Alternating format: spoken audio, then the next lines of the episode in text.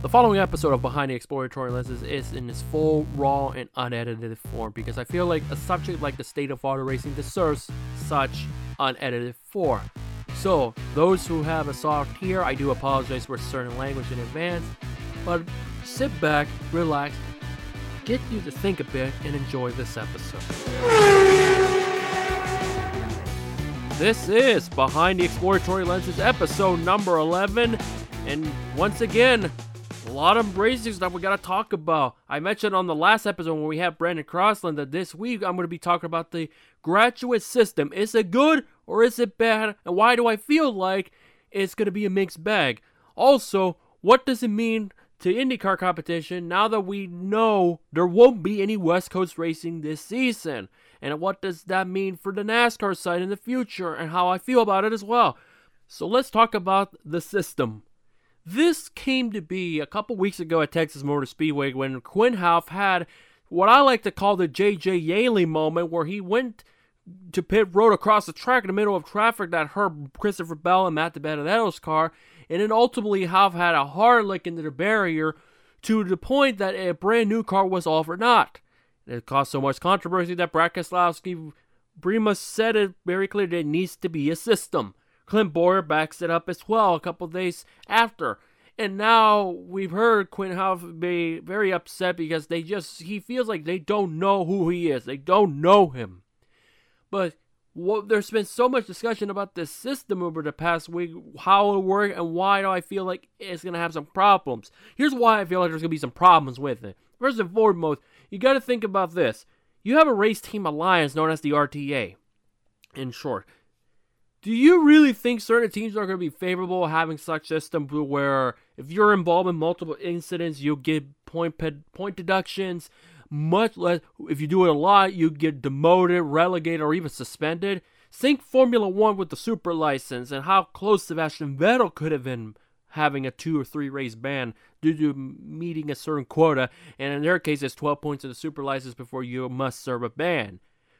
That's kind of how I interpret what Keselowski is eyeing for and what he wants and what Bowyer said. But the Bowyer's perspective is he felt like at first there was one, but at the same time he knows he wants to be comfortable with the competitors around him.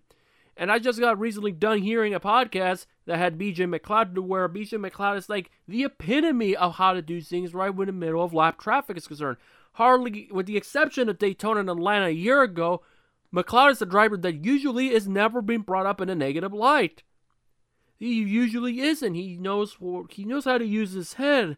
Some drivers do, but they get so much flack over like Quin Houff, and then you obviously had Garrett Smithley last year at Las Vegas, and also I firmly believe he might have had a big role on the Pocono incident between Busch and Blaney because he was there. Kyle Busch was trying to get by Smithley. Then Blaney decided to go low, trying to find an opening gap to get through.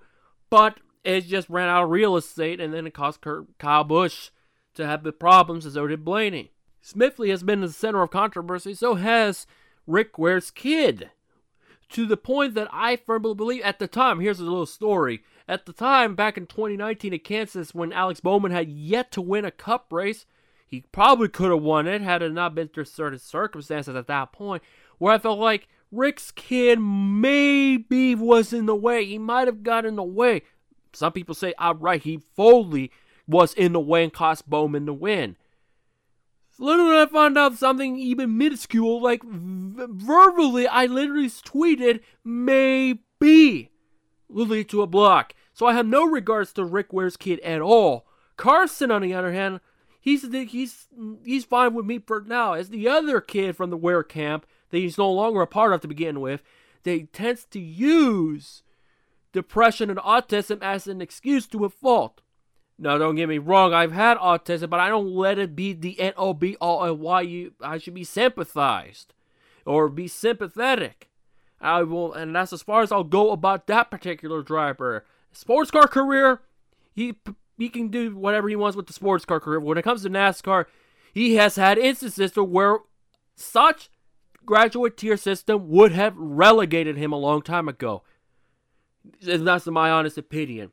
As far as Quin Houff is concerned, it's a 50 50. I put partial blame on Quin, and I put partial blame on the spotter. depending on when the spotter mirror fell. This is one of those instances where you could have advised the spot, spotter. I don't know if he ended up doing so. I hope he did, and I imagine he did. Just bad circumstances. I imagine there's another mirror you can look, you could do the wave and all that, but you could also there's so many things you could think you got to consider. The spotter. I don't know if the spotter was not using their head enough to where that incident could have been avoided. It easily could have been avoided, no doubt about it. Fortunately for how he had a much better race at Kansas that was won by Denny Hamlin and a race week that had three big licks on the backstretch. The first one being Ryan Preece that lifted the car up the front, the 15th red flag of the NASCAR Cup Series Tour this year, counting the one from the Busch Clash as well. And I wouldn't be remiss to, I will say this, the Memorial Day stoppage, I consider it as a red flag as well. So that's where the 15 comes from. But that's a different story for another time. You also had Russ Lane, who had a hard lick in the ARCA race. And, and the last but not least, you had Corey Roper taking a heavy hit, which was unfortunate for Corey because I when I interviewed him at Texas, this is a family outing. They're trying to make the most of it and enjoy it, so that's not a good deal to see a guy like Corey Roper, family independently owned team, one of the very few Fords out there to start off, have an incident. It's a bummer deal. But how have had no issues. And also, I might add, JJ Yeley had a top 25 car. He stayed on the lead lap for practically almost the entire race up until around lap 220 of 267. That's when he finally lost his lap. But he, and I will say this, out of the Rick Ware camp, JJ Yeley has been the most consistent driver. Sure, he's been in the game for a real long time, but having him as a full time driver has done pretty good wonders because he's a guy that's over time been able to salvage a pretty decent car. Compared to his rookie year at Joe Gibbs when he ultimately took Mark Martin out of the championship at Charlotte, that was just a bad rookie mistake. And that's how I see with the Quin Houff deal. It's a bad rookie mistake. He'll learn from it and eventually overcome it. Just like McLeod with, with the incident with Ryan Preece at Atlanta and also the incident at Daytona on Pit Road. He's managed to overcome it where you don't hear bad things about McLeod at all. He's a good guy as well. I still remember back at Media Day at Daytona, to where because I brought this up if I recall sports car race. I forget who it was, but I know I somewhere around the lines I we talked about sports car racing. Would he consider doing it, knowing that Rick's kid does the sports car thing? He's probably where he is at his most competent. Period. It doesn't say a whole lot.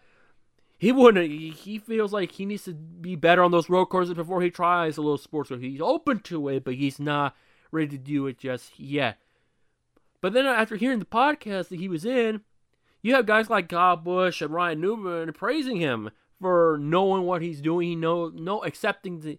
It's kind of like they appreciate the role that he's in. He knows the role that he's in, so he doesn't get in the way, but also wants to get better and better over time.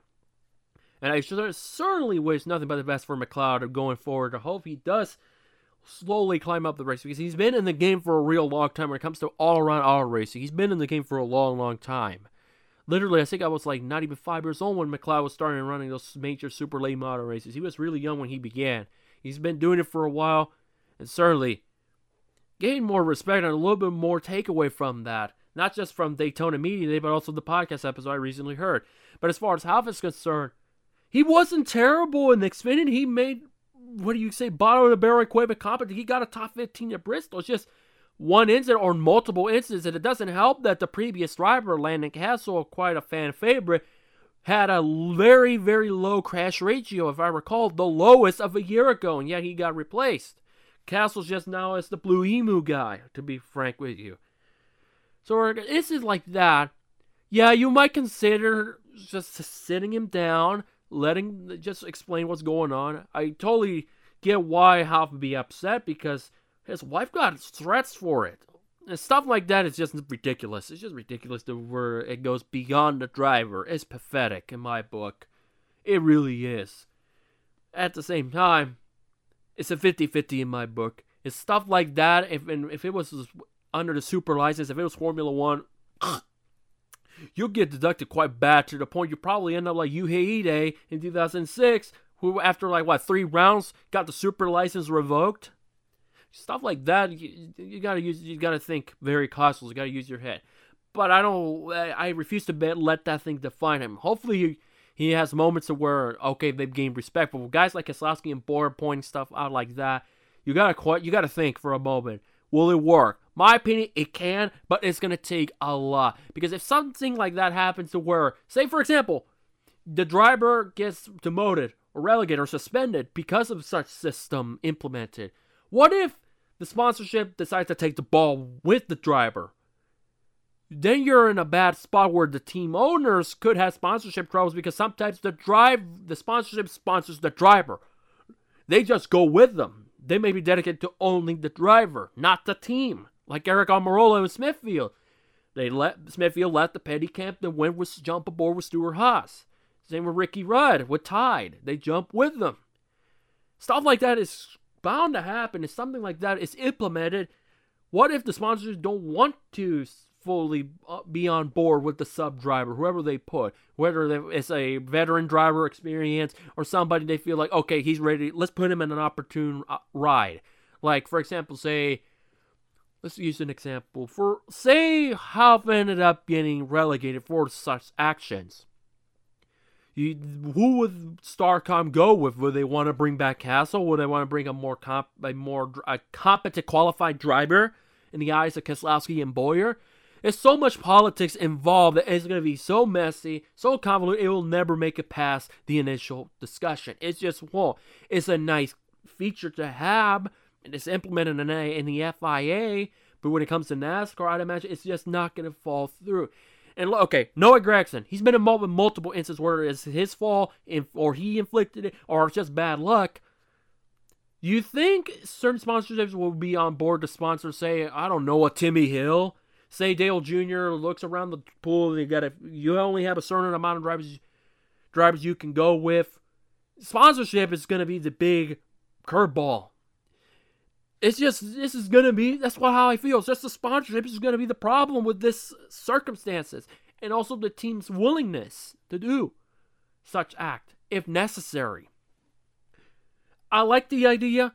I don't see it going past RTA. I just don't. They can complain, they can argue all they want. It just comes down to you got to be strong about it. The driver's got to be strong about it. They're to be that vocal, implement it, and then maybe the teams will discuss it. Maybe NASCAR could be looking into it. Right? I, at the end of the day, I don't see a pass. I don't. I just don't. That's my take of the whole Quint Halfie. It's a 50 50. The graduate system, good on paper, execution wise, too much conflict. It's just not going to work.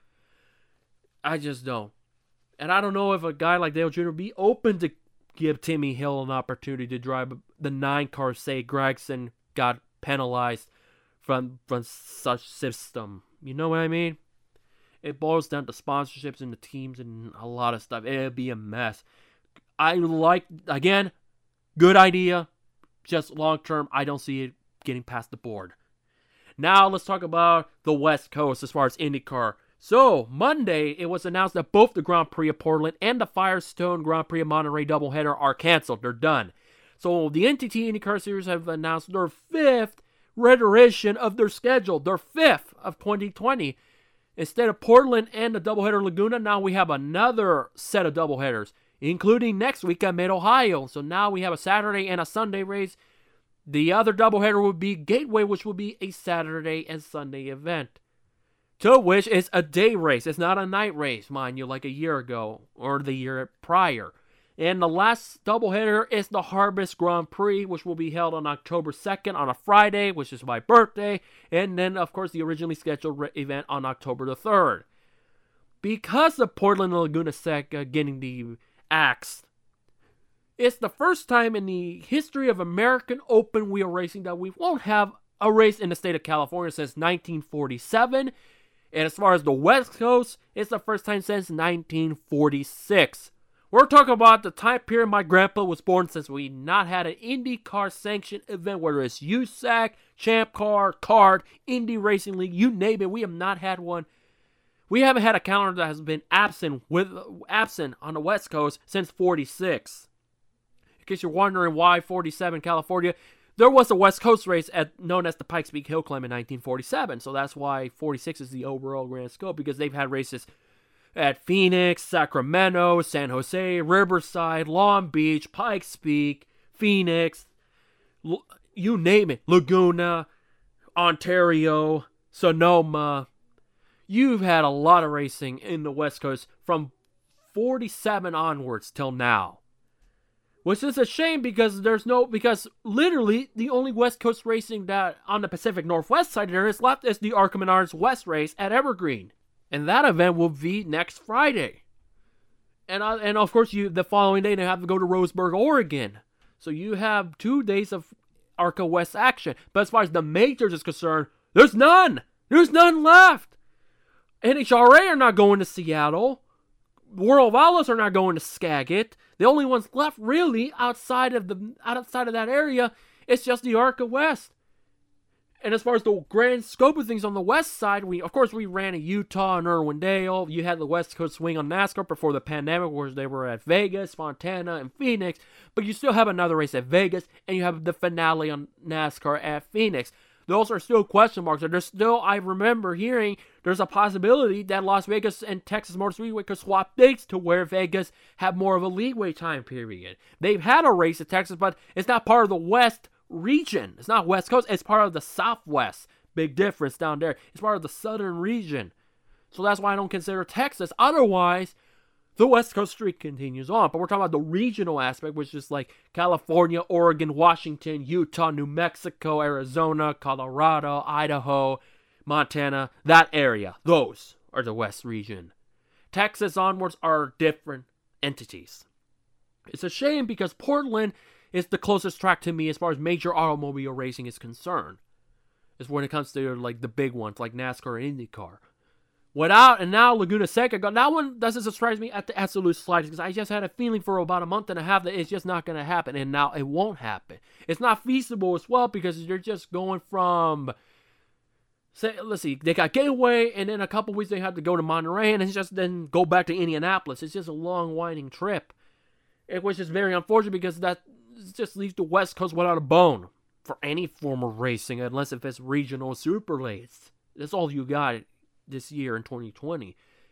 There really is. And as far as the Harvest Grand Prix, you're talking about from gate the August you have the doubleheader in Mid Ohio. Then you have qualifying week. Then you have the 500. And after that you have two straight races at Gateway. And then after that, there's no racing in September. There's no IndyCar action in September. That's the problem with the cancellations. There's no action, which is unfortunate but it will be much needed because now you added another pair of double headers with Gateway and Mid Ohio. Sure, great for the fans and get more IndyCar action. It's just going to make the championship trail quicker. And as far as as a writer's concern, only specifically on the rider's concern, it's just going to add a more workload than necessary, honestly. But hey, you got to complete the championship as best as possible. But after Gateway, there could be a big mystery. Because after that, you have a month off, and then October, you have the Harvest doubleheader, and then late October, you have the finale at St. Petersburg.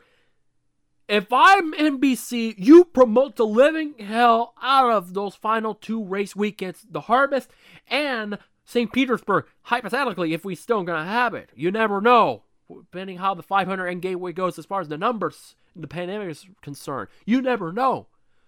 But you have a month off. You have no IndyCar action to speak of. You don't. And that third, and then we're gonna talk about TV contract. That's gonna be a big mystery in 2021 because that is that deal is optional. It's a three-year package. We're in the second year with NBC being exclusive. That third year is optional. The way things are going, this could be bad news.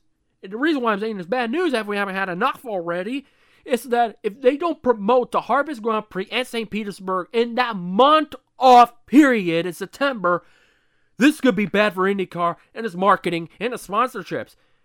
There really could be problems lying ahead, whether as far as the race team and the money and everything else, because we're in the toughest time period in our economy ever. We really are. And I had a major conversation with somebody from the IndyCar realms about it to where it got me thinking. Good, valid points. This could be trouble. And as far as the Indianapolis 500 is concerned, there's so at least 30 confirmed. We need 33 cars to fill.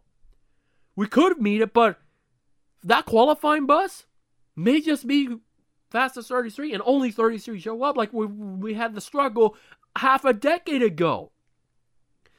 Sure, the pandemic didn't really help because we were looking probably having 35, 37 cars But now we're we're to be lucky to even have 33 at this. And we're two weeks away from the month of August to really kick in the high gear at Indianapolis. 25% capacity. That's about 87,000 only allowed out of, say, 322 to 350,000 capacity. There'll be no snake pit. No, they, have the 88 page system. I said 95, but it's, it's the 88 page format.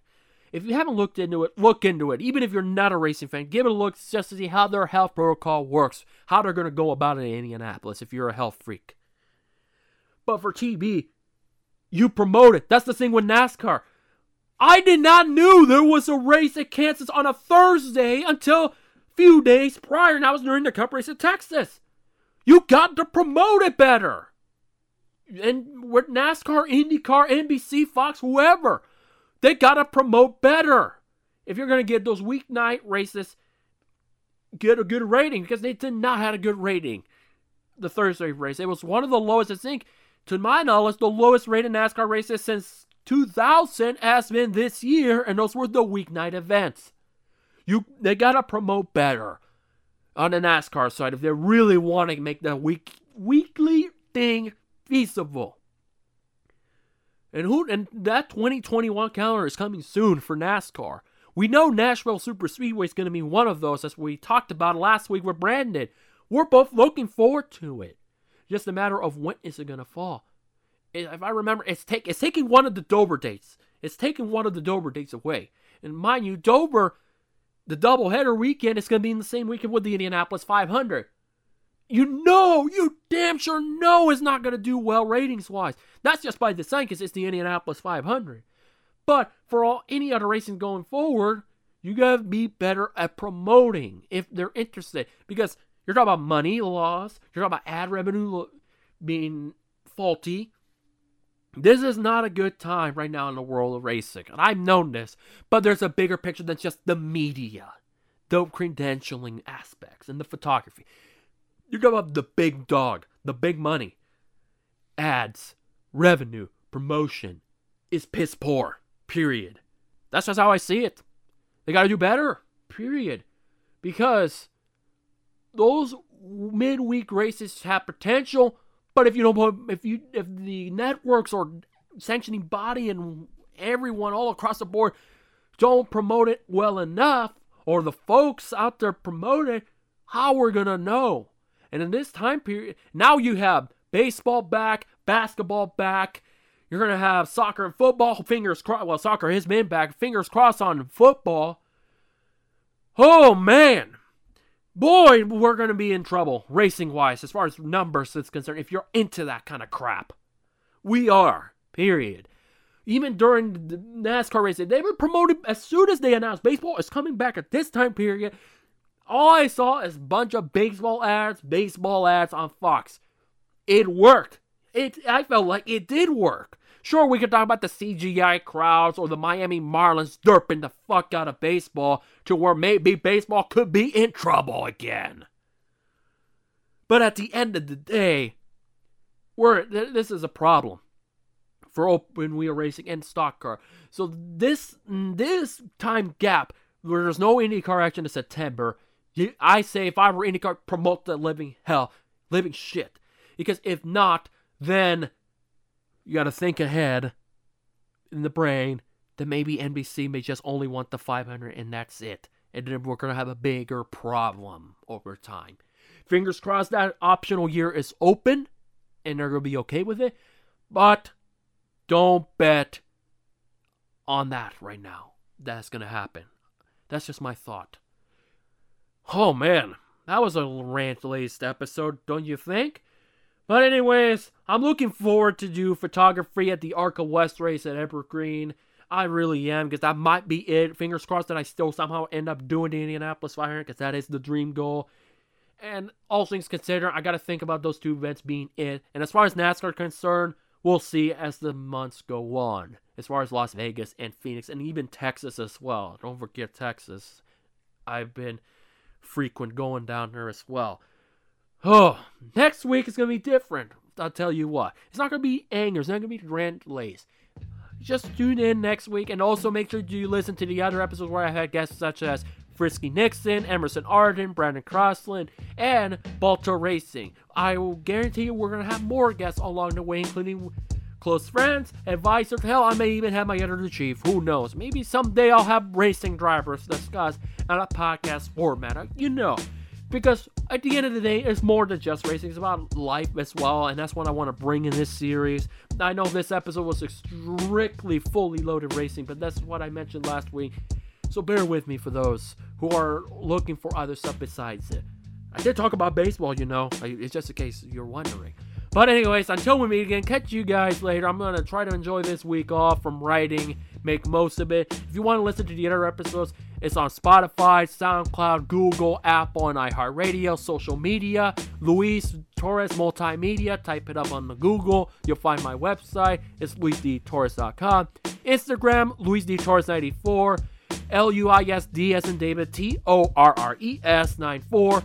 Twitter at the LT Files, and of course on Facebook behind the exploratory lenses. And also give Motorsports Tribune a look as well. That's the outlet I write for. We can use as much publicity and buzz as possible, especially during trying times.